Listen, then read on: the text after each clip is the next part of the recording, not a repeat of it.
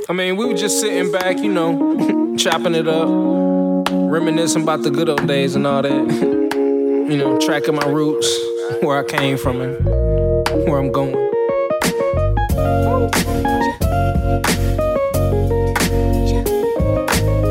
But like I say, man, always said it. It's not about the destination.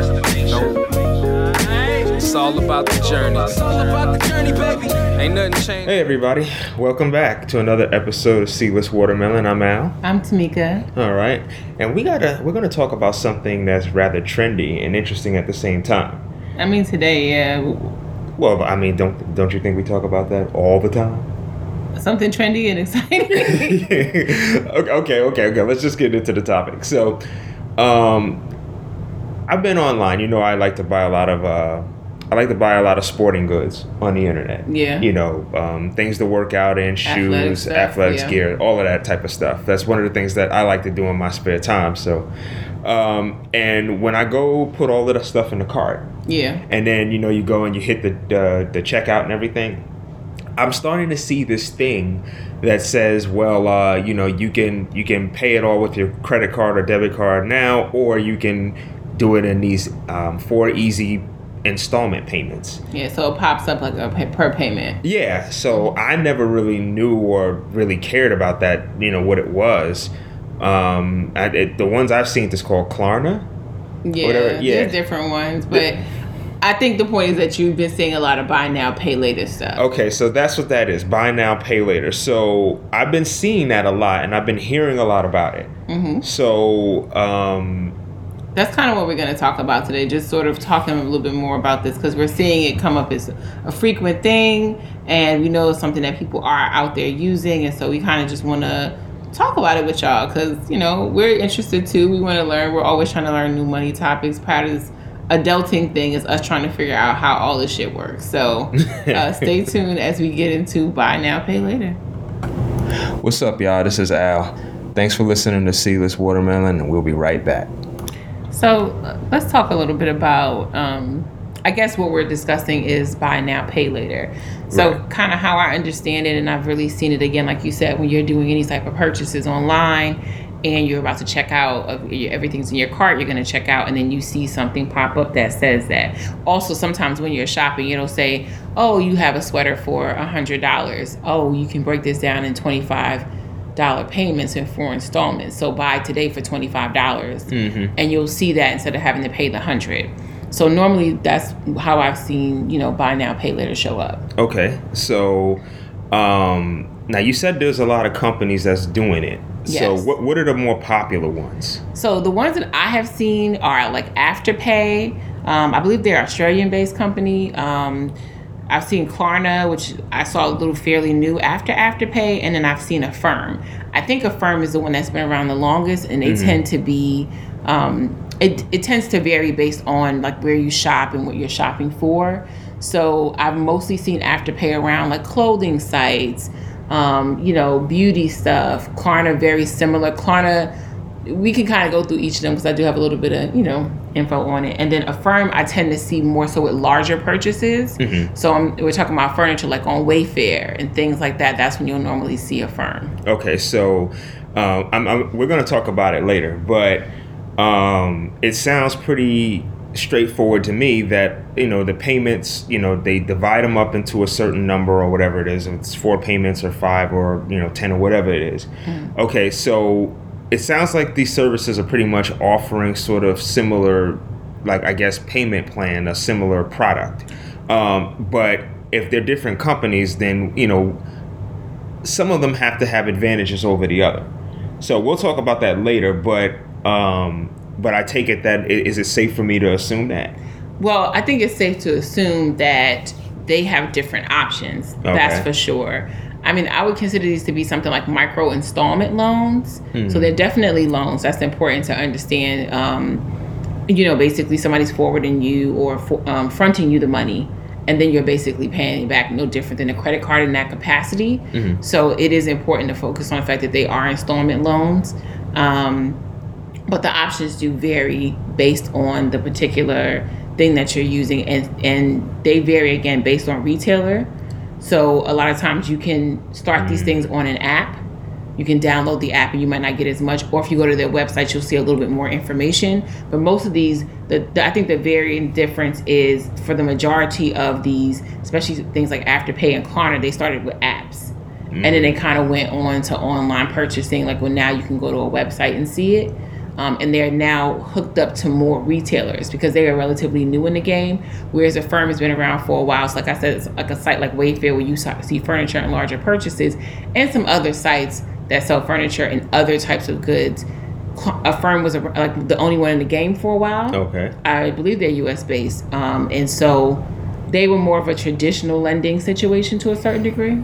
Okay, so I guess if I could make an example out of this, a real simplified example. Yes. And you could tell me if I'm wrong or if this is inaccurate. And I'm not an expert. I just know a little bit about this. I've been, I've dabbled in it a little bit, and just to get an idea of it. And Al's a little bit less. This is less his thing. He knows less about this particular thing. Okay. So I guess like an example would be if I compare it to something that, all of us, well, perhaps most of us use. Is like food delivery service. Okay. So food delivery service.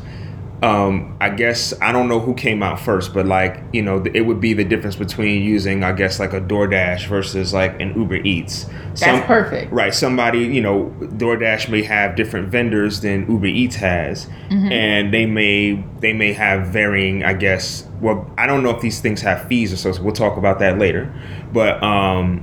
But they have different vendors and their different delivery times or options or whatever the case is. That's a perfect example. So, sorry, my throat today. I don't know what's going on with me in the water. Okay. So, I definitely would say that's a perfect example. So it's just different people in the same market. Mm-hmm.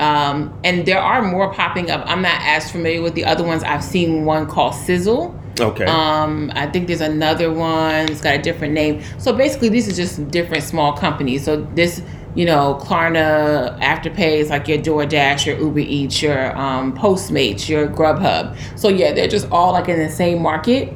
But they do, some of them do different things in terms of their pay structures. But the majority of them are trying to mimic the other thing. And they're not just for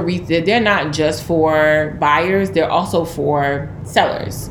And we'll kind of, I guess that's something that, one of the things that we're talking about and why we're discussing it today is that buy now, pay later has become a standard in people purchasing things online and retailing. That's no longer, it was fairly new maybe about a year or two ago. Maybe 3 years ago, little people here and there kind of understood what it was. You saw it in little corners here and there, and it wasn't a lot of places you can do it. Affirm, again, was with places that were like very large purchases. Okay. But now it's become the standard, and obviously one of the biggest things that's made it prominent is, the pandemic. People, have to watch their money. They're watching how much they spend, but we're home all the time. We're seeing a lot of commercials for things. We're bored. We're on TikTok, we're on Instagram, we're being fed all of these things you need to have right now. Mm-hmm. And then there are things that people do actually need, and the affordability is limited because you don't know when your next check is coming in and stuff. And so that's when these things may come in handy. Okay, so that's why, and that was something I was going to ask next. So, what makes these things so popular? So like you said, what's making them popular is the fact that like people don't really have the money up front, or they made their finances, or their future finances might be a little bit unknown. So it's like, hey, I can buy what I need now. If I really need a coat, for example, I can buy that now and I can pay it in installments later on. Or they do have the money, but they want to remain as liquid as possible because of what's going on. Right. So they may have $100 to give to this, but they may be like, well, let me keep my $100 and I'll just make this payment in installments because it's something that I don't want to mess with that $100 in case something comes up where I don't have the option to pay like this. Okay. So like for instance, and again, this is just throwing out a random example, but let's say for instance, you have a car and your car breaks down. 9 times out of 10, the only way to pay for those car fix, like any fixtures that you have to get done or any work, is going to be through cash or credit. Yeah. And, but if you, and so you may need that $100, but if you are online and you want to purchase something for $100, but it gives you the option of paying it through, let's say, Afterpay, and you would just pay that in 4 installments, you may say, well, look, because I don't know what's going on right now, or I have the money, but I just want to stay liquid, I'll just pay this off in installments, and I'll just keep the cash on hand for my car payments. So some people, you know, look at it like that too. Okay. All right. So, all right. Yeah, it sounds like something that's pretty, you know, I can understand why it's popular. Yeah. You know, I could definitely understand why it's popular. Especially nowadays. Yeah, especially now, like you said, and with the pandemic and everybody being home all the time. Let's be honest, if you're home all the time and you're not going out like we are in a pandemic, let's just keep it real. People are gonna shop online. Yes, they are. You know, it's something to do. Retail therapy. Right. It's stressful. This panoramic is stressful. the panoramic. The panoramic. Okay. So we don't use pandemic anymore. We don't use her name. Oh, it's all the panoramic. Name. Okay. Panoramic. But I can understand. You know, people. It's boring right now. You're going to go online and you're going to shop and you're going to say, hey, I like this. It's going to give me, you know, a temporary boost of, you know, enjoyment, at least temporary. So the real question I want to ask is, can I buy video games on Klarna? You can buy whatever you... And I think it's important to understand, like, these things did start off kind of, like I said, in a small sector. Mm-hmm. So, you know, these things started off with like a few hundred people. They were overseas first. Like, I believe, again, Klarna, it's Australian based. So they were overseas first. They were only available to people in the UK at one point, and then people in Australia. There was a testing moment for it. There was a beta period. And then even after that, there really was a small amount of people using this. Initially, I feel like Afterpay was really popular with younger people and, like, I would say generation, like, Z, and some millennials, and you would see it in, like, on YouTube and things like that. So it was younger people, and the retailers that they were connected with were things like Forever 21, places that normally, you know, not the entire population shops at. So you got to think about young people, disposable income. That's always been a thing that's happened where we spend our money. In our 20s and teens, that's common, that's disposable income land. But Afterpay allowed for you to be able to do that in installments, which meant you kept more money in your pocket. And so it was more popular through that, but then it grew. So as the retailers grew, then it became something that's like, okay, now this is in full, everybody's using this land. Yeah. So the retailers grew with Afterpay. You know, it's around, like I said, accessories, clothing, shoes, beauty. Klarna is similar. However, what has changed, and Klarna is probably a little bit more into this than Afterpay is that they've started moving into retail stores. So, for instance, with Sephora now, you could do Klarna on Sephora. So, like, at one point, it was Afterpay, and pretty much Afterpay and Klarna are pretty much the top ones in the competition. So they're your Uber Eats versus DoorDash. Okay. And so, with Klarna, what they started doing is they started going in store to your retailer. So, for instance, at Sephora now, whether you do it online or if you go into the store at the checkout, you can choose to pay with Klarna. All right. So it used to be a totally online thing or through the app, and now it's grown so much that now you can go get it. You can go do this right at the checkout at the store. They can ask you. You can tell them I want to pay with Klarna. You open up your phone and they scan something, and they give you the, as a matter of fact, I asked Lady in Sephora how you do it, and you basically tell them, they tell you the total, and then they scan, you put the total in your Klarna, and then they scan it, and then that's it, and then you pay that small payment, and I guess we could kind of get into that in the next segment, how this all breaks down and works, but essentially, yes, you are basically paying... You're basically paying a small down payment that day, and then you will pay it in equal parts normally throughout that. But it is in stores now, so it's an option at Sephora. It's an option at Macy's. So these are major retailers who are now taking this in. And what I've noticed during the panoramic is that they basically have expanded tremendously. Because there were a lot of retailers who did not do this at all, major retailers. So again, you had smaller retailers and some major retailers, but they were, you know, mostly geared towards younger people, you know, probably 20 to 34 option. Now, a lot of major retailers and even some luxury brands have this on their website because the pandemic hit everybody. So they don't have the option to be snooty. We need you to buy these goods, and you're not going to spend $500 on a purse right now, because you don't know when your next check is coming. You're waiting for your stimulus, all these different things. But we will break down for you that $500 payment into 4 installments, because we still want you to buy this luxury purse, and that's what we make. We're not in the game of making, you know, $100 bag, but we'll make a $500 bag and we'll let you pay it off in installments. And it has been something that has helped retailers' bottom line tremendously, except especially fashion lines, who are, you know, many who have suffered during the pandemic from buying things that you don't necessarily need, but would like. And that's what these I think these businesses serve as: instant gratification, because you get the item up front and then you're paying it off. Right. All right. So, and that's gonna segue into our next section, because I want to know exactly how. One, you know, the question becomes, well, why should I use this over my credit card? And the next question I would have is, you know, how exactly, you know, does the, you know, more details about how this works. So we're going to talk about that next, and stay tuned. I'm on the scene, Billie Jean had to let him know. Put my demons in that cage, then I let him go. Mama told me just to chill, but it's ill still. When that ill will got me turning into Kill Bill. Y'all taking shots, but your aim is funny. I give you the business, like a family came for money. Your change is funny. If you paying rent and on real estate, it's time for you to reevaluate and innovate. I broke that door, now I'm speaking at the podium. Ain't broke no more. Campbell's soup is full of sodium. I spoke that all just to manifest my destiny. Your knowledge is power. I'm about to kill him. All right, everybody, welcome back. So here's the thing about the buy now, pay later. It sounds great to me and everything else, but I have a credit card in my wallet. Like, So if I'm at the store and I have a credit card in my wallet, like, why should I bother with this whole thing? I mean, because to me, I already have an app for my credit card. I already have the credit card in my wallet or whatever it is. And on top of that, it's like that. It sounds to me like when you want to deal with these buy now, pay later things, it's another account that I got to go out and create. So why exactly should I guess, mess with the buy now, pay later? Because on the surface, to me, if I already have a credit card, like, why even deal with this?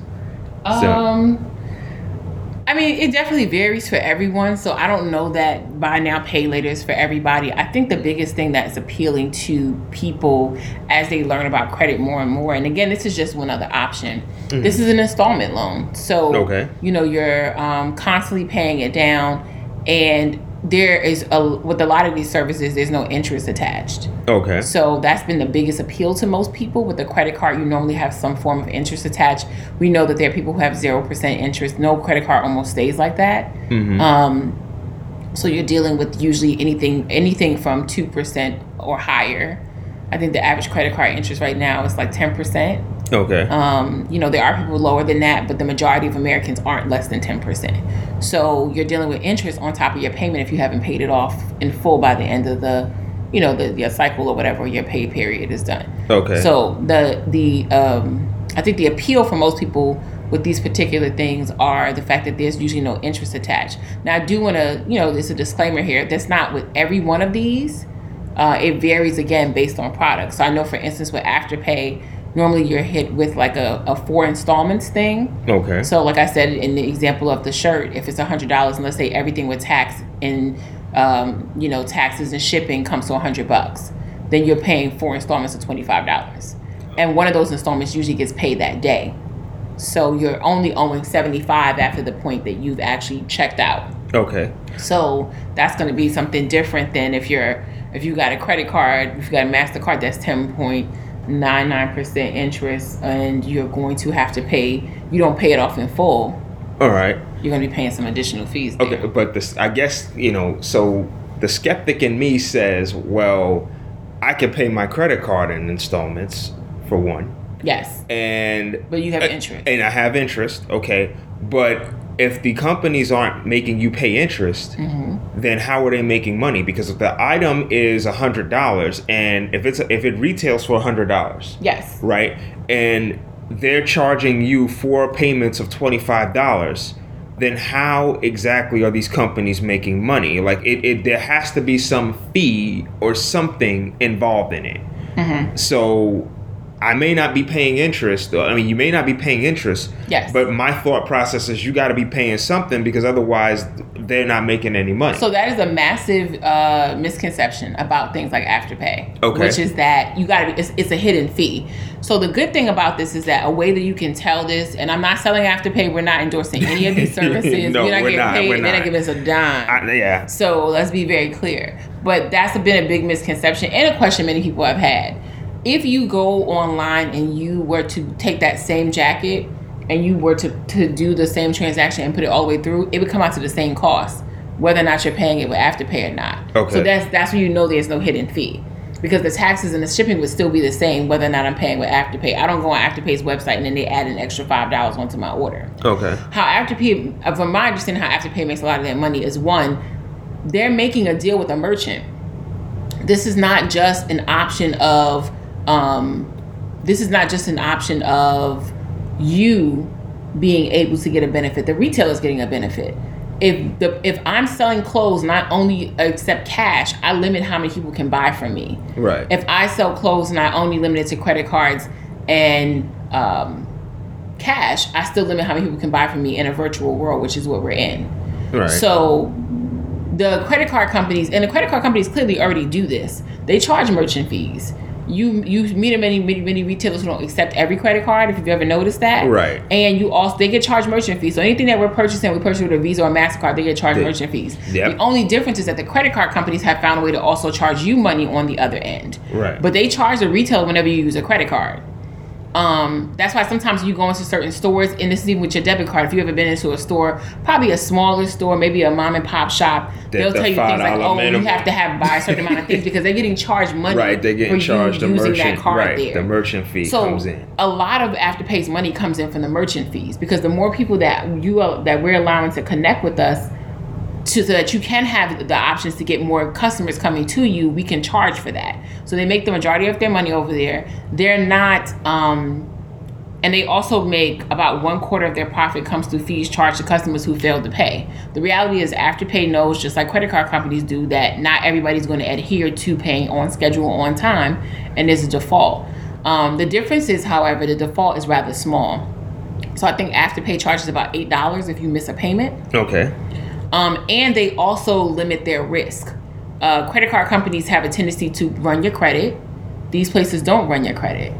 Many of them. They just go off of your personal thing, or they do a soft credit check, but some don't do any at all. But they extend to you a very small amount of credit. So a credit card company would traditionally say, okay, you apply for a credit card. Based on your credit worthiness, they'll issue you a card of a certain amount of money. Right. Okay. Afterpay, regardless of that, because they may not do a credit check on you, they'll just issue you like a threshold. You don't know what it is. So you'll go on to, let's say, Macy's, and you'll purchase something. And then Afterpay will say, okay, you'll go through with your purchase. You'll see if they accept it. If Afterpay says, okay, we'll accept your purchase for $100, that may be your limit with them. Right. Okay. You can't go to 5 or 6 stores that day and just keep purchasing with Afterpay. They may let you go through with another retailer, or they may say, no, you can't, you're not approved for Afterpay. Okay, but I guess the credit card person would say, well, see, that's the advantage of having a credit card. I can go into any store and pay for whatever I want. Yes. I can buy, there's no limit on what I choose to buy. Well, there's a limit based on the credit limit. Right, the credit limit, mm-hmm. Yeah. I mean, I don't want to get too technical here, but there's enough, I can go and spend, however much I want based on the limit or whatever it is. There's no hey, you've used it for the day or whatever it is. And that's the difference that's been appealing to people who use Afterpay, because their concern is that if I use a credit card and I hit my max, mm-hmm. if I am constantly hitting my max, it doesn't benefit me and it affects my credit score. Right. These things don't affect your credit score necessarily, because they don't run your credit, number one. And number two, you missing a payment doesn't mean that Afterpay is going to report you to the credit bureau. They have the option of doing that, but many people are able to just pay the $8 and move on. If you hit your max limit, you're messing with your utilization on your credit card at that point. Right. So there is effects to you using your credit up to the limit that you want to use it to. And then also... there's almost a safety that's built into these apps that allows you to not maybe go too far with it. Okay. Now, people still do, but the thing is, if Afterpay is limiting how many retailers I can hit in one day, your credit card company isn't doing that. Past maybe a fraud check, if you're running your card too many places, you might get a call and say, is this a current thing? That's the difference. And it's not it's an option for you or not for you, but it's one of those things where, like, it's going to be a choice that you want to make or not make. But the difference, I think, with that's appealing to people and customers right now that are using this is that, one, there's not a lot of interest or charge to some of these services. And also, the small amounts that you have to repay, it's pretty much following a lot of times your pay period or things like that. You know what your set payment is. It isn't changing or going up and down. Mm-hmm. On that purchase, you're paying exactly what you would pay to the retailer, even if you were not using Afterpay or Klarna. And then essentially, you're kind of one and done with that purchase. But it also may help to keep you in balance and in control with how much credit is available to you. Okay. But here's the thing. You mentioned that in terms of credit, right? Mm-hmm. So if I miss a payment on my credit card, they report it to the credit bureau. Not necessary. Or whatever the case is. If I miss a payment on my my credit card, and it's late for however many, whatever they do, that's not relevant. The point is that if I miss a payment or whatever, however it works, and I lose, it affects my credit negatively. And you get charged interest and possibly a late payment fee. Right. Okay. But here's the flip side of that though. If I'm somebody that's trying to rebuild credit, or if I'm somebody that, let's say that I'm trying to get my credit to a certain point, establish a credit history or anything like that, that's where the credit card seems to be more beneficial. But this isn't a competition about the credit card versus Afterpay, because Afterpay or Klarna is not used if they're not running your credit, this wouldn't be a beneficial product to use if you're trying to build your credit. So that wouldn't really be relevant, because if you're trying to build your credit, these aren't for that. This is a micro installment loan that's not meant to build your credit, because a lot of times they're not running your credit. Mm-hmm. So this wouldn't be beneficial to you because it's not going to show up on your credit report. Well, I mean, unless you just don't pay it and then you completely leave it absent, then they will report you to the credit bureau. But if you're trying to use your credit, this is not what this is for. Right, but it just sounds like, okay, one of the benefits is that you don't have adverse effects on your credit. But yes. There's a flip side to that, whereas if you're using a credit card and you're using it, I guess, responsibly, as they say, quote unquote, it has a beneficial side of it. So, yes, Klarna's not necessarily, in competition with the credit card companies in that respect. But if we're choosing one form of payment versus the other... You don't have to. That's the whole point with this. But if I choose to use the credit card, right? Yeah. All right, and I pay it off and do everything. That's going to help that may make me say, well, let me use the credit card and let me ditch this Klarna thing because I'm trying to build credit. And if that's your goal, then that would make sense. If you're trying to build credit, I guess then your option would be to use a credit card.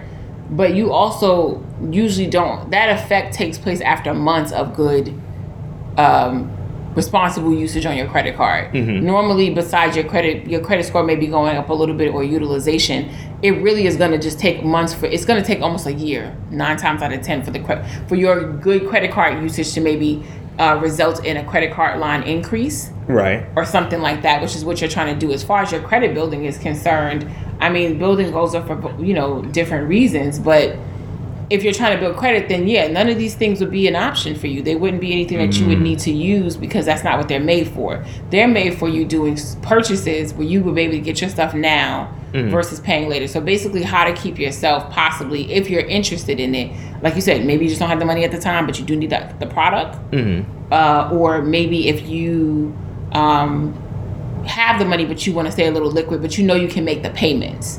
And I think that that's where this kind of falls in line at, and why this is so popular with people. Okay. I don't think people are doing a competition of, should I use my credit card over this? I think it's more so falling into that framework. I either don't have the money at all and I need the product, but I can maybe try to make the payments, or I can afford to make the payments, but I want to stay liquid as much as I can. So I'll just make this, payments in installments. So I think that's where people are at. Okay. And I know that you...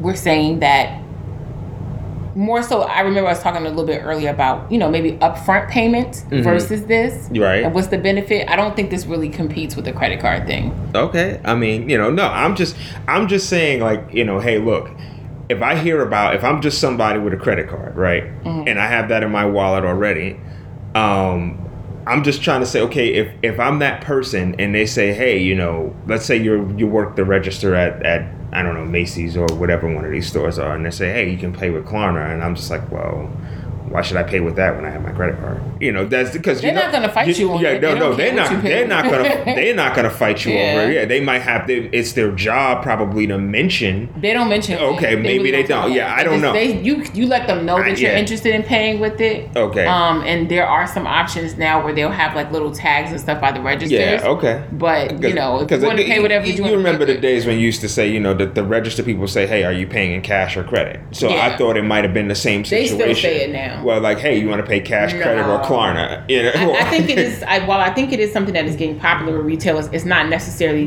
I don't see them encouraging it as much, but they are trained on it and they do know about it. I do know that, you know, a lot of it works very similar to when you pay with cash.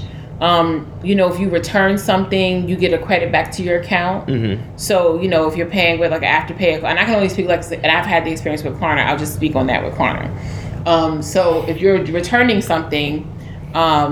Let's say you buy 5 sweaters online and one of them doesn't fit. You would go to Macy's the same way you would normally. Right. The bag, you know, let's say you ordered it online, but you can return it in the store, which is where I usually shop. I don't shop in places. Sometimes I can't return it to the store.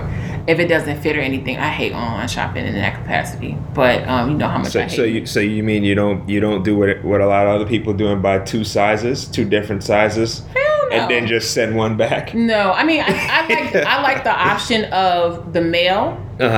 So I like the option of getting your stuff in the mail, but I hate the option of having to mail stuff back if it doesn't fit. Yeah. So I love ordering from stores that I can just return it into a brick and mortar store. But yeah, for instance, with Klarna, what'll happen is if you return something, you get back your credit within a couple of days, very similar to your credit card.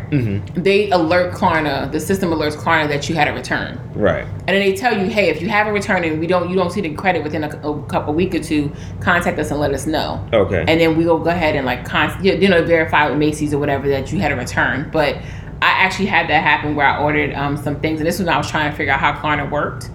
And so I ordered a couple of sweaters from Macy's, and then one didn't fit, and I sent it. I went to the store at the mall and I returned it, and then the lady was like, "Oh, it's just gonna go back to your account." It actually got back to my account faster than if you had a normal return, and they took it off of the price of your installments. Oh, okay. And so then what ends up happening is if you're still paying the installments, Klarna will send you like a text or whatever saying, "Hey, check out the app. Some things have been adjusted," and you go back in and they've adjusted your payments to reflect that $25 or $30 or $40 is taken off, and these are your new monthly installments. Okay. Mm-hmm. So one last one on the whole credit card thing.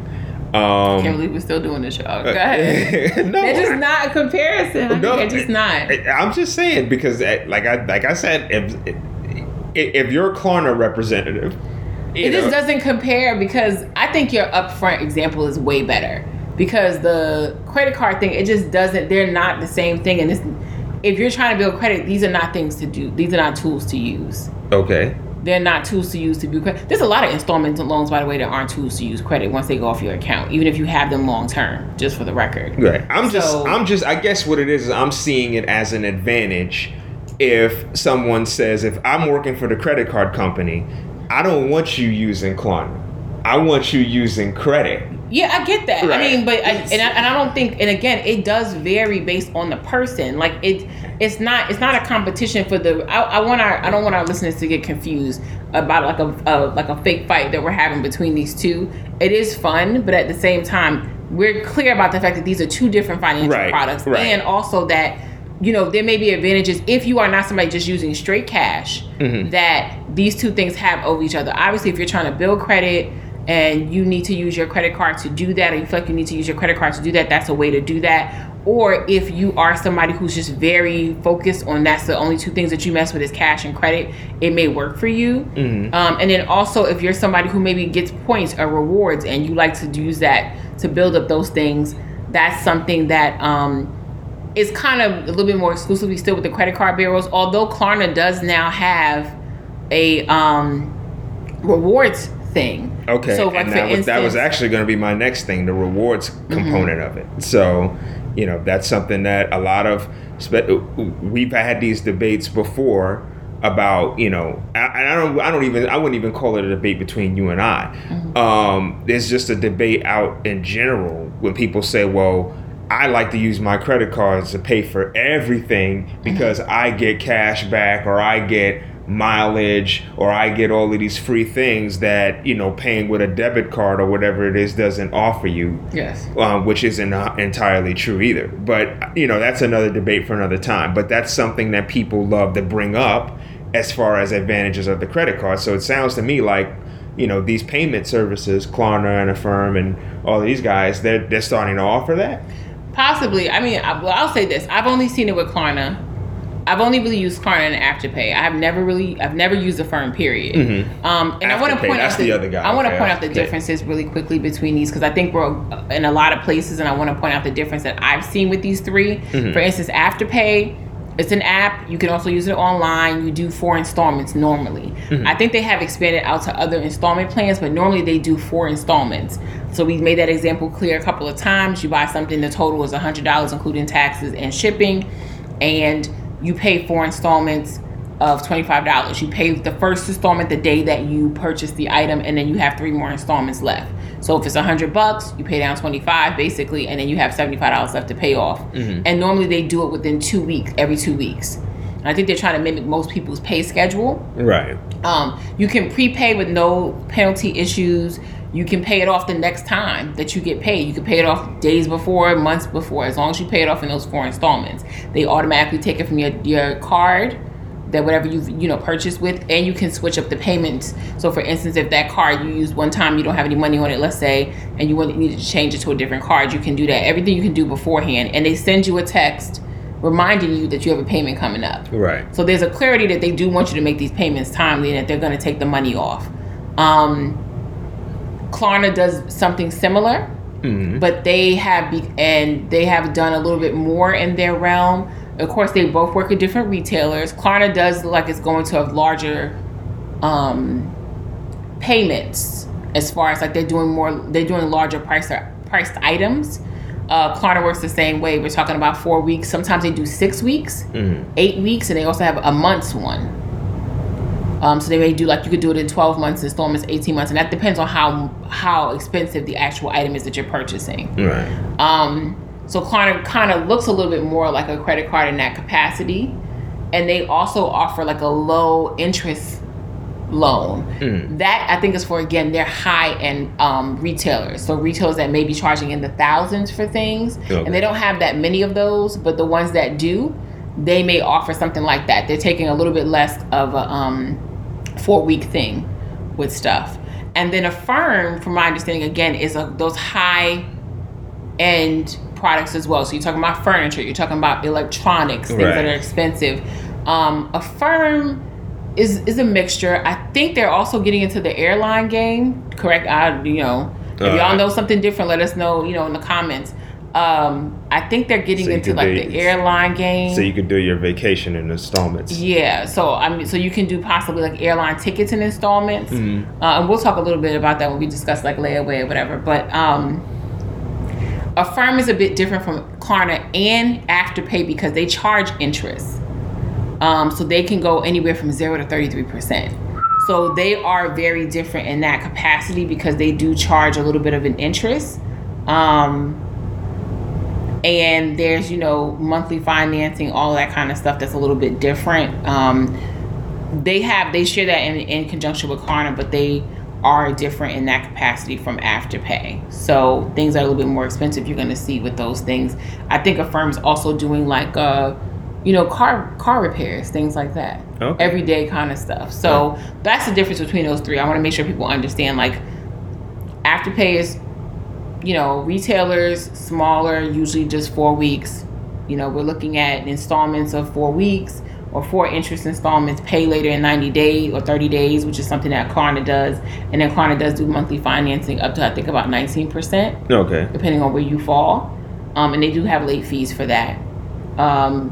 And then Affirm is again doing something like Klarna, but they're more on the higher end of things. Right. So larger purchases. They're either doing everyday purchases that are expensive, and they do charge. If I want to buy a piano or something like that. Yeah. Yeah. Pretty much. Okay. So, whatever happened to our good old friend Layaway? You remember Layaway? We used to. I remember Layaway. Yeah, you used to go into the store. You tell them you want to buy the item. You know, you sign, you know, a piece of paper or whatever it was. I don't know you. And well, that's how I remember it. You used to go into the electronics store or something. You want to buy some electronics or whatever it is you're buying. And, you know. Like Best Buy? Yeah, like Best Buy or whatever. You fill out. Electronics, so like he's so old. Go ahead. You fill out a piece of paper and you make a down payment. Yes. And, you know, they give you a certain time limit to pay for the item. Yes. So, you know, you can come in there and drop a payment off, but it just needed to be paid for.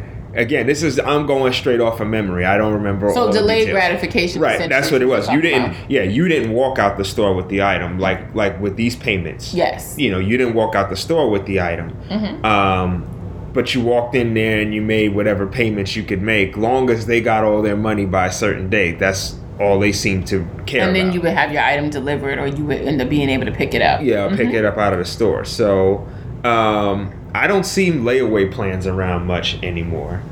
And I guess it's because, you know, a lot of people at first were using the credit card, or, you know, credit cards became more accessible. Mm-hmm. And now you have these payments, these services that we just finished talking about, like Klarna, Affirm, Afterpay, and everything else. So I don't see the benefit of using layaway at this point. So perhaps these things are they're the benefits of layaway with some of the benefits of the credit card, in the sense that you get it up front. So I totally disagree with you on that, and we can talk more about that when we come back. Okay. But I definitely disagree with you on layaway, like why it disappeared, but also why it still is the best form. Mm-hmm. But unfortunately, it may not be an option for everyone. All right. Hi, I'm Tamika. Thanks so much for listening. We'll be right back with more Seedless Watermelon. So I do want to touch on something that you talked about in our last segment. You were discussing, we were kind of discussing layaway and how what happened to it. And I want to point out today, like, you know, popularity is a big thing. You know, Afterpay has like 8.4 million customers now worldwide. Yep. That's a lot of folks. And, you know, Affirm's got like 4.5 million. Like, these companies this is not a small thing anymore. Right. It maybe was 2 years ago, but it's definitely been different since the pandemic even. The panoramic. But it's something that is definitely changed. I think with layaway, it isn't that, you know, people didn't want it anymore. It's that retailers got greedier. Mm-hmm. So, you know, obviously you talked about a little bit with the credit card became more accessible, but charge cards became a thing. Okay. You know, before that wasn't a thing in stores. Back in the day, I mean, probably before both of our times, layaway was a standard thing for people in America. And you normally hear about how our parents or our grandparents could afford to live on a salary and all of that. Mm-hmm. Layaway was this great option for them because it didn't charge either any interest or very little. So the interest would be like, you would make a layaway down payment of like $10. Okay. That's the little fee you would pay to have done layaway. Right. That was your interest, and that was upfront. There was a clarity to that, anything like that. So that's what normally would happen. But many retailers started going away from layaway more and more when they were able to get charge cards, and which you normally would see now in most stores, in like a JCPenney and a Macy's. In a Victoria's Secret, all these places, you have the option of getting their store card. Right. And their store card is like 24% interest, 30% interest, some high, ridiculous rate of interest that you're paying for your purchases. When they found out they could make more money from you doing that, right, they let go of the layaway because layaway gives them less money to make. Right, less money to make. And of course, to the customer, the advantage is you get the item now. Yes. So that was the appeals, that you get the item now. You don't have to, you have instant gratification, which is a mental thing. Let's be honest. Like, all finance really is. And the instant gratification of getting that item now made you overlook the fact that you're paying 24% interest if you don't pay that card off in full at the end of the month, versus the delayed gratification of paying less but having to wait to pick up your item. Right. And I want to say that every retailer's not going away from layaway. Right. And you also have to think about it this way. You know, PlayStation 5s. As hard as these things are to get, if you put one on layaway, by the time you finish paying it, they may not have it in the store. They're not going to hold up their inventory. They're not going to take a PlayStation 5, put it on the shelf for you, and say that that's your PlayStation 5 to come get once you finish paying off the layaway. No, they're going to do that. They're going to hold on to the inventory? Yes, that's a contractual agreement I'm making with you when I'm making the payments. They have to do that. They don't have an option. They can't sell off the inventory and then after you pay layaway, they go, we don't have the item that you want. No, but but it might be back ordered is what I'm saying. No, it's not that they don't have it. They have to hold it and have it by the time that you come to pick it up.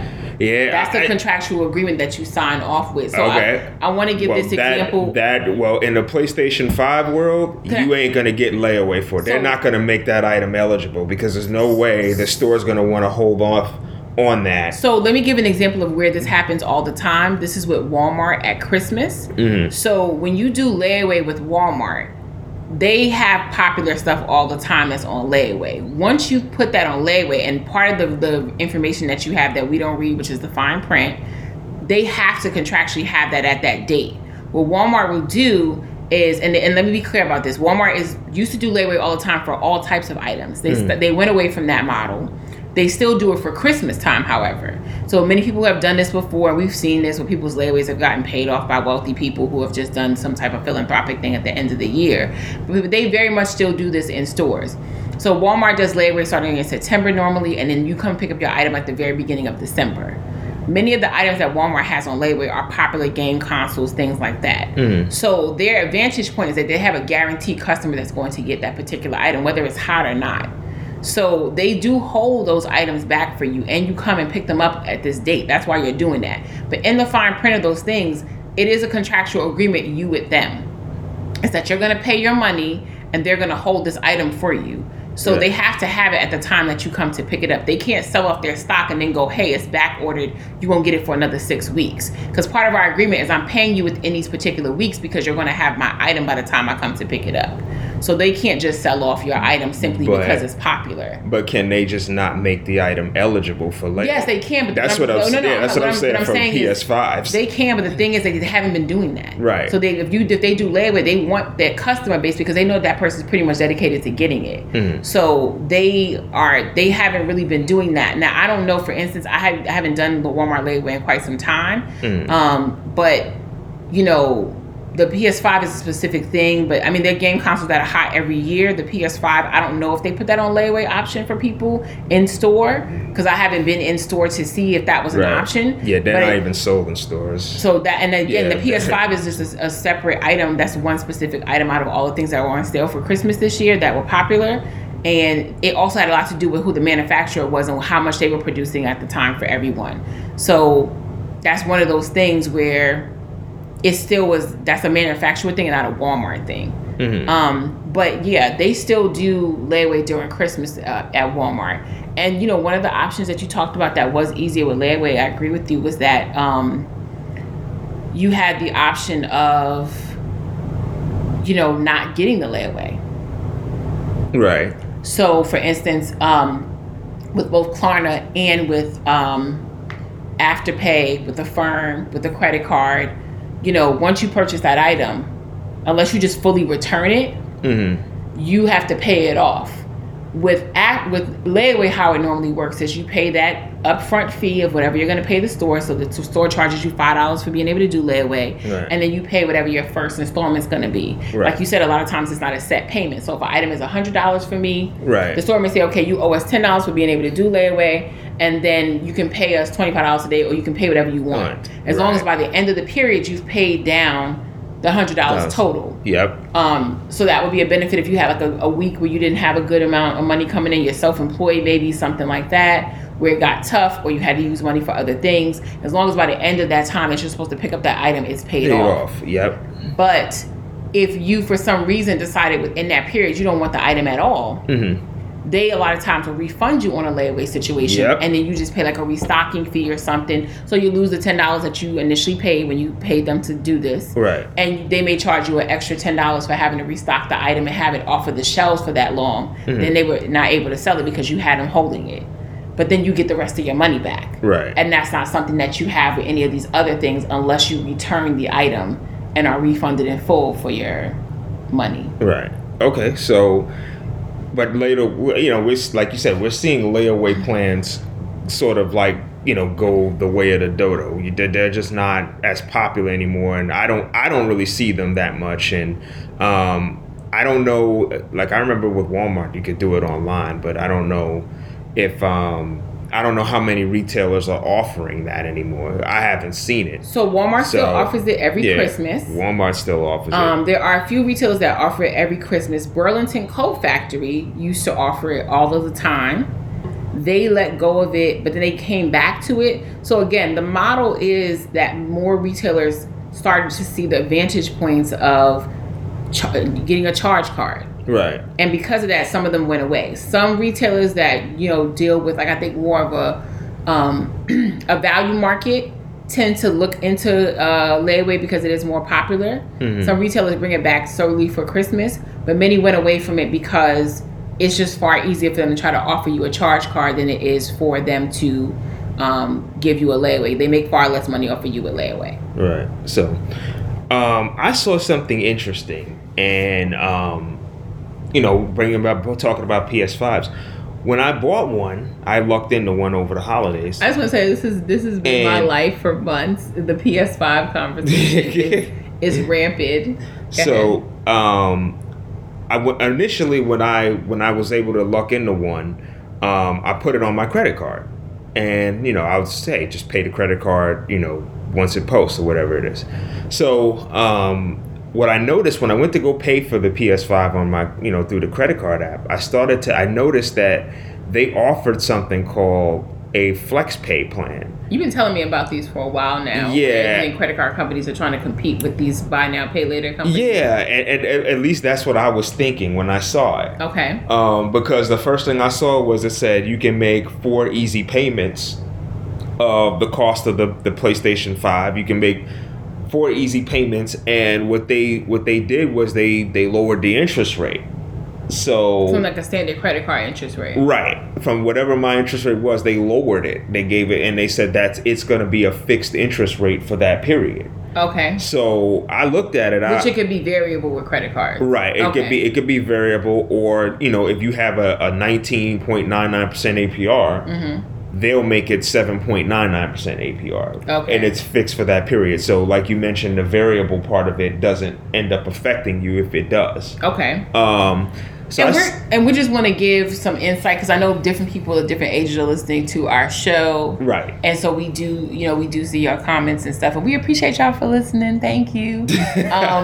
But, you know, we're talking about annual percentage rates with a credit card, the interest amount that you pay. And then we're talking about sometimes that not being a fixed rate. So it could change, which is that variable part. Right. And then you were talking about them lowering that rate to like almost half sometimes. Yep. To appeal. Yeah, okay. and so they'll say like, hey, you give us 4 payments over 4 months, right? Okay. So 4 months. Okay. Yeah. So during that time period, that's when your interest rate is sort of fixed. Mm.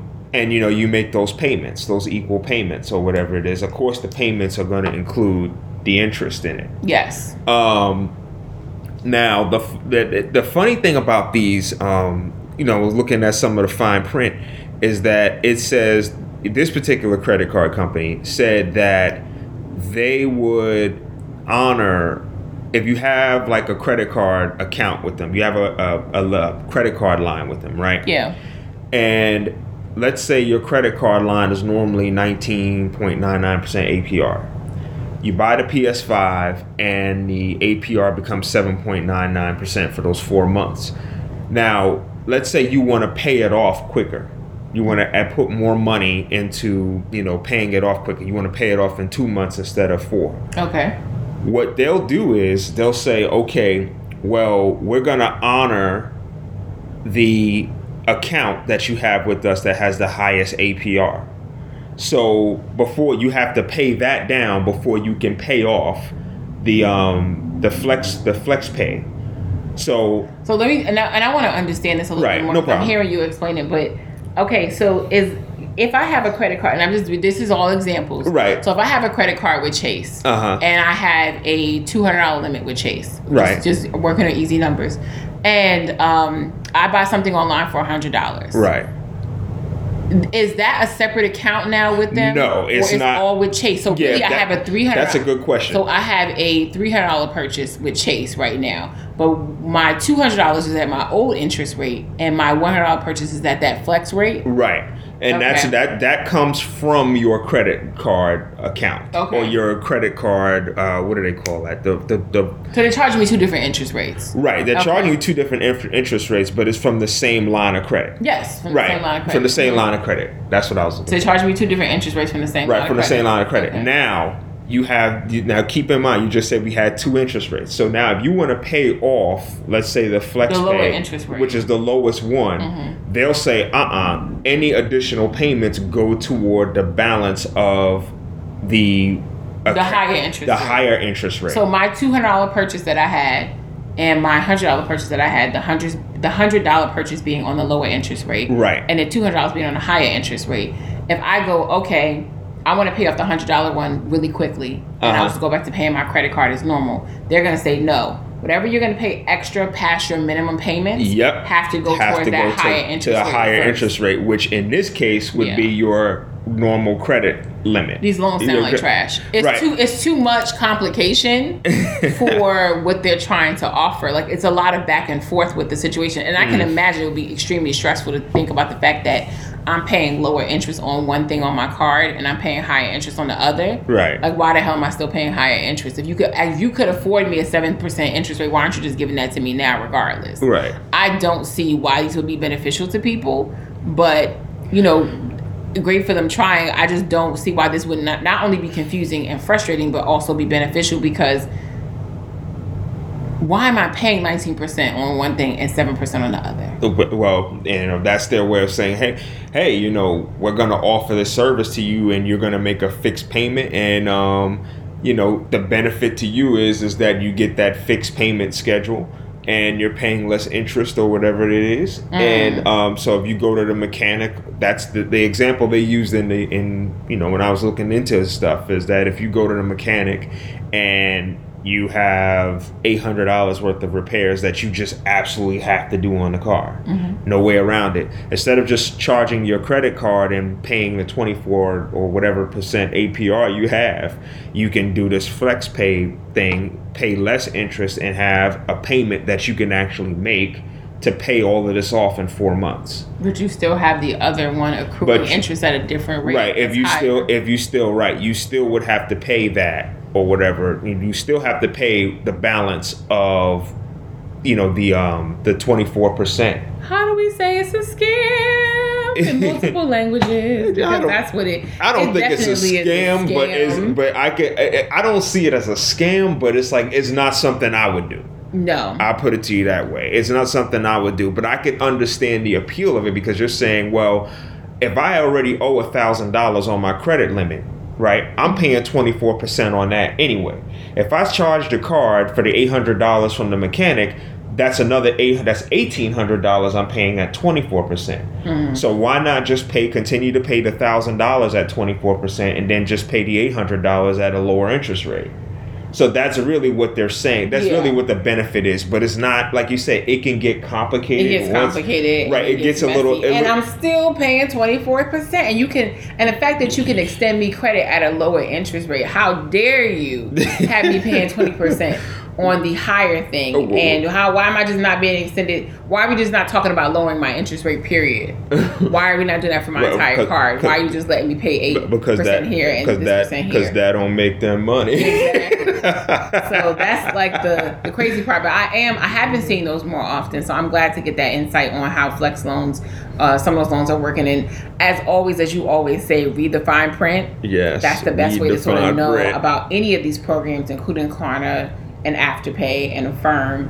And, you know, we always, you know, believe cash is best, but we understand that different things happen, you know, in people's lives, or just have different options, or financial issues going on right now, or financial responsibilities, and you can't always do those things, you know, sort of upfront. So, I think it'd be kind of cool to just kind of go over, you know, what did we get from this today, y'all? What did we learn from this? We're kind of all over the place, but we also want to make sure that you know, there's some concrete information that comes out of here as you're making these purchases, as you're starting to get into the buy now, pay later situation.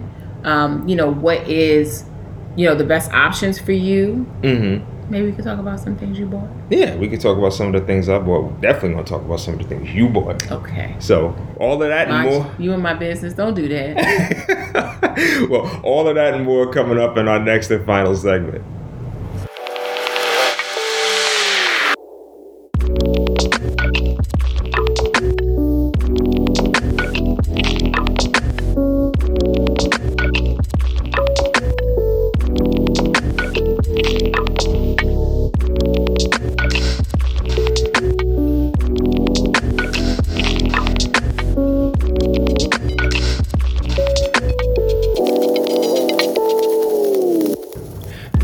So we're back.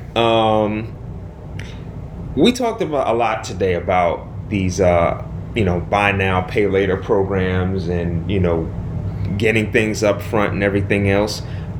Just based on the education that I received today about these buy now, pay later programs, I can understand the appeal of it. Yeah. I think it sounds better than using a credit card, even though, you know, earlier it might have sounded like I'm pro credit card, which I'm not.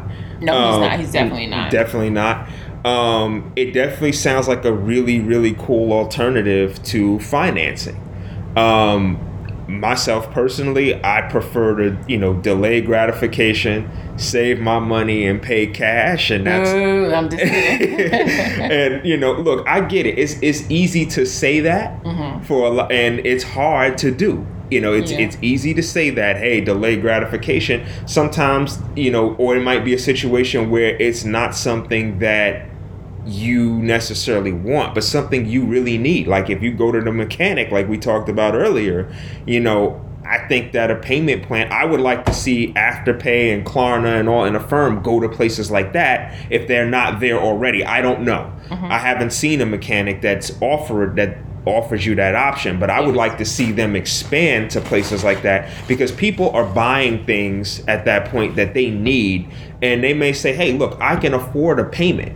I've gone to many mechanics where they had that little credit card application right by the register, and I seen a guy have to resort to doing that. It was one of the saddest things I've seen. Oh, multiple people. Yeah, but multiple people.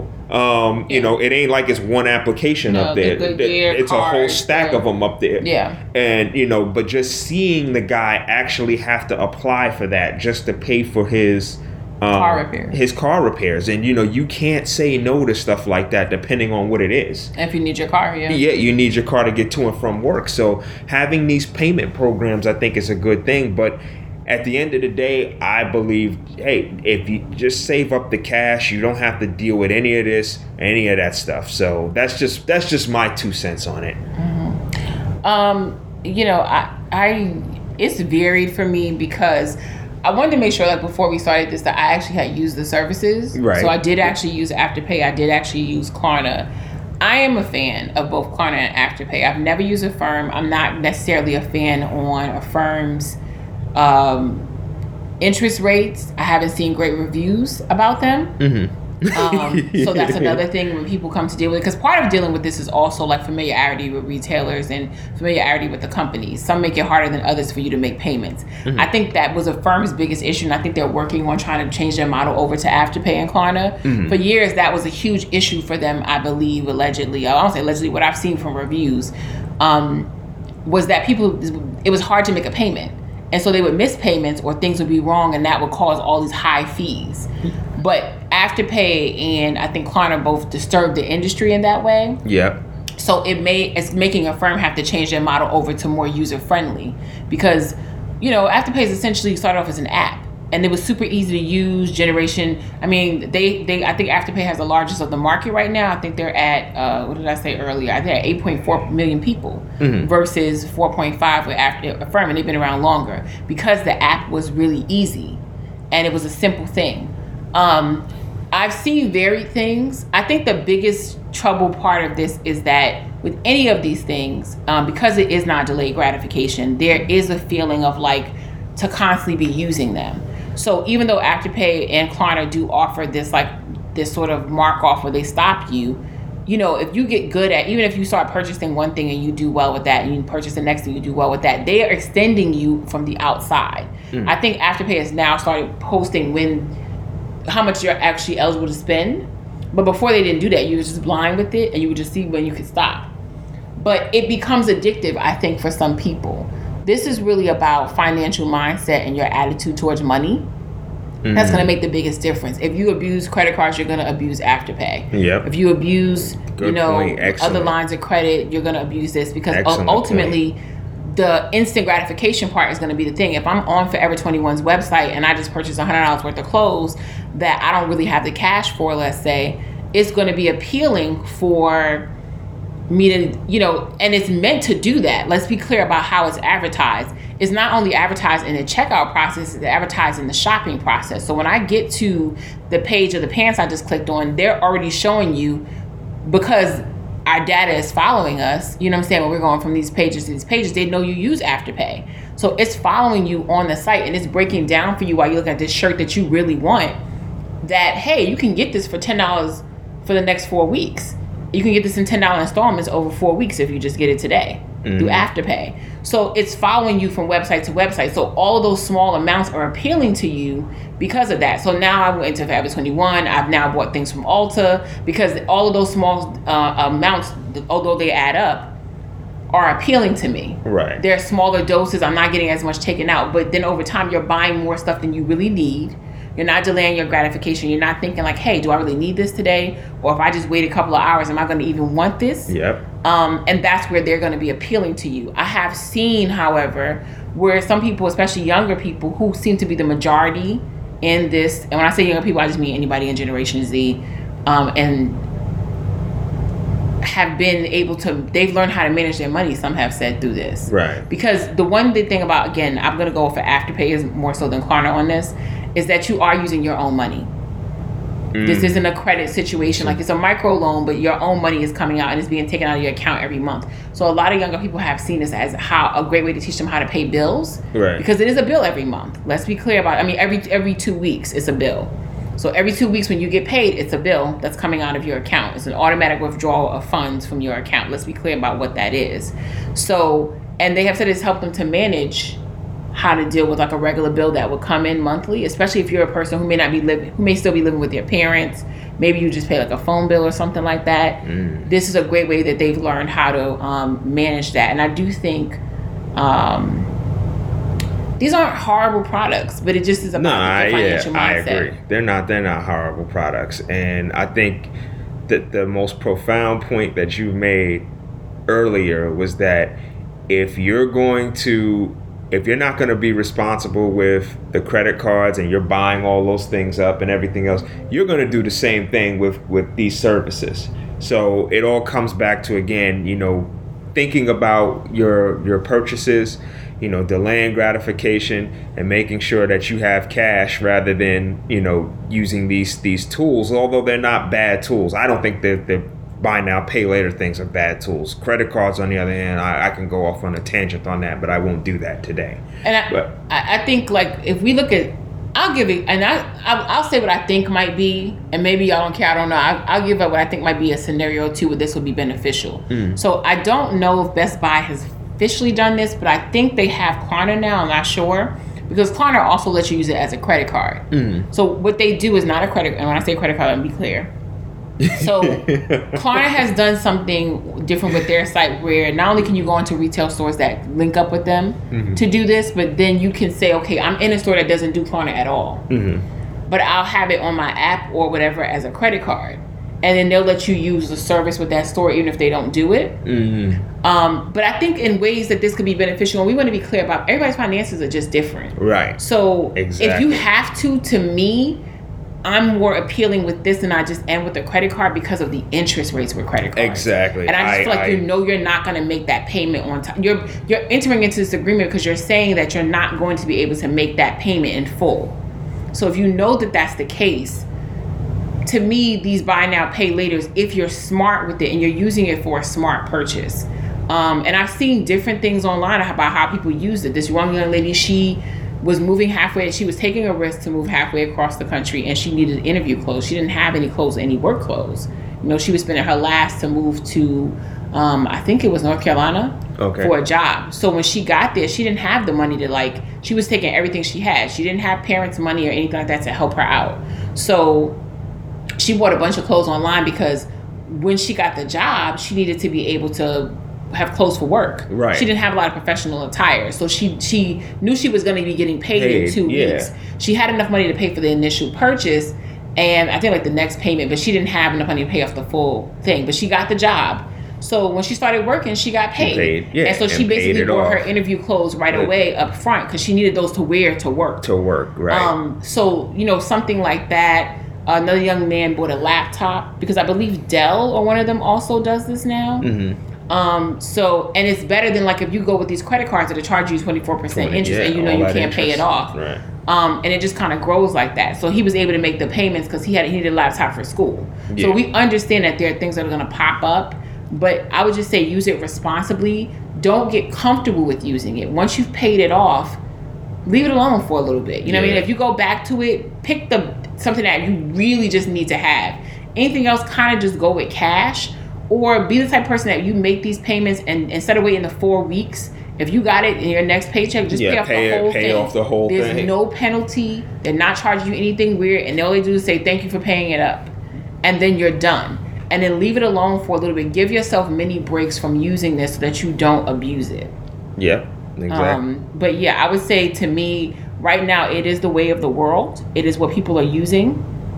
But like you said, whenever you can, cash is sort of king. If you can use cash and save it up, and then take that same approach with Afterpay. How are you going to feel about this product when you have it in your house and now it's there? You wouldn't even use this that much. Yeah, kind of run those same instant gratification questions through your mind. Yep. And maybe don't make the purchase to begin with. don't let the $10 a month fool you. Well, it's funny because that's exactly what the credit card company people will tell you. Well, you didn't have to make the purchase. You know, you don't have to do that. So I think that's one of the things there. Okay, so before we go, I have to know about the purchases because you said earlier. You said earlier that you used these products before and you wanted to use them, you know, to really have an idea of, you know, how they work. So, first off, what did you buy and how much did it cost? Ooh, that's so nosy.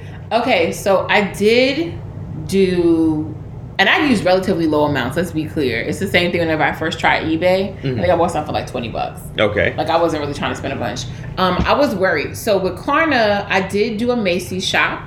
All right. That was me. And I think I bought like $125 in like sweaters and shirts and stuff, right? It was like mostly stuff.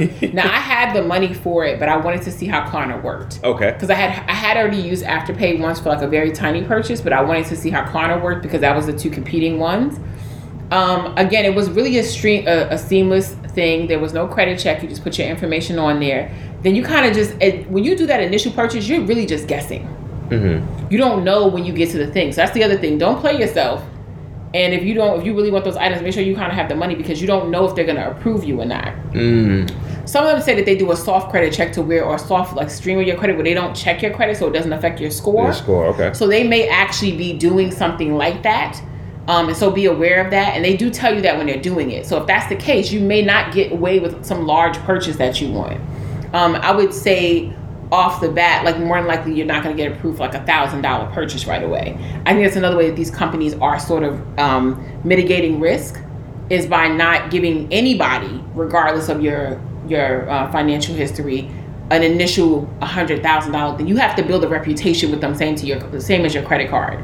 So the more likely that you get these purchases and you pay them off, then the next time you go, they're letting you buy something higher and higher and higher. Mm-hmm. So with Klarna, it was Macy's. I did it online. The clothes came to me. One of the sweaters, like I said, didn't fit. I went back to Macy's. And I went on Klarna's site because I didn't know how it worked when you had to return something. And they basically, I explained this earlier, how it worked with Macy's. And so I went in the store. Macy's was like, oh, great. No problem. You pay with Klarna. You know, the girl did something on the cash register. Done.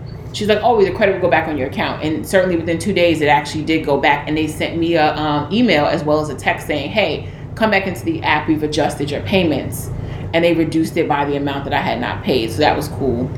Afterpay pretty much the same. I think I bought some stuff from like Ulta. Yeah. And then I paid everything off like immediately. I just don't like that 4 weeks thing too often. Just wanted to see how it works. My personal preference between the two is I do like Afterpay a little bit better. I think Klarna's still working on a lot of their stuff. They're pretty known though, and they're big. What I will say that Klarna has done though, that one Macy's purchase, what Klarna did is they do a rewards program. Right. So from that one Macy's purchase, they said that I they sent me something in the app saying, hey, because they call it points.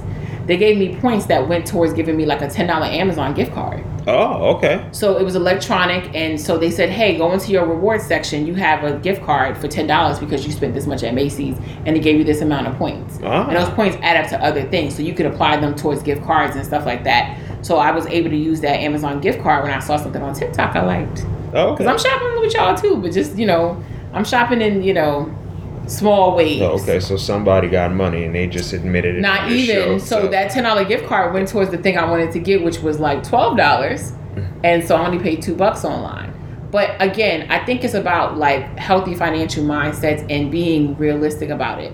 I have used Afterpay more than once, but I don't use it frequently. And I think that that's the key part. I just was in financial debt for so long, you know what I'm saying, from years ago, and having climbed out of that, I really don't want to ever be back there. Right. So it's really important to me that I don't get caught up with it. Again, there are fees attached if you don't pay these things on time. What I normally do, or would suggest that anybody does, if you do use this, because again, we talk about cash being king.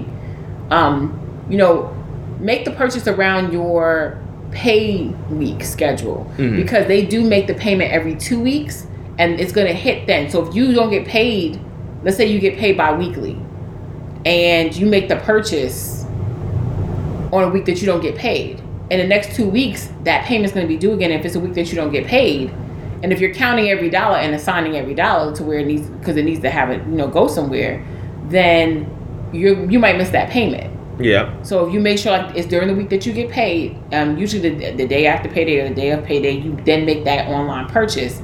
Then you know in 2 weeks when you get paid again, that's when you'll have that happen. If you get paid infrequently, you need to be responsible and set that money aside. It becomes a part of your budget. Right. Because it is a bill that is going to be due, and it is a microloan. So it becomes a part of your budget. You will have to budget out for that every 2 weeks or whenever you get paid, to take the money out to make sure you pay this thing on time. If you use it responsibly, it can be beneficial because you have the stuff right away. Mm-hmm. If you use it irresponsibly, it will fuck up your life just like any other stuff. Yeah, exactly. So, all right. So, well, up to this point, we hope that you learned a little something about these buy now, pay later programs. Continue listening to our show for... Follow us on Instagram. Oh, yeah, definitely. Follow us on Instagram. Seedless Watermelon. Seedless Watermelon. Go to our website.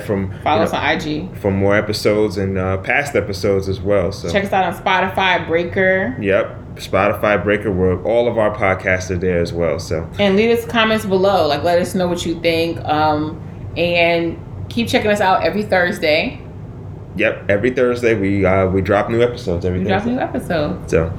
All right, so I'm Al. Thanks for listening. I'm Samika. All right, see you guys later. So I think we did an episode. Yeah, I think we did an episode. If you've been sticking with us so far, thank you. I'm Tamika. I'm Al. And this is... Seedless Watermelon. In retrospect, I'm just thinking back to the time when it was all good, the golden era.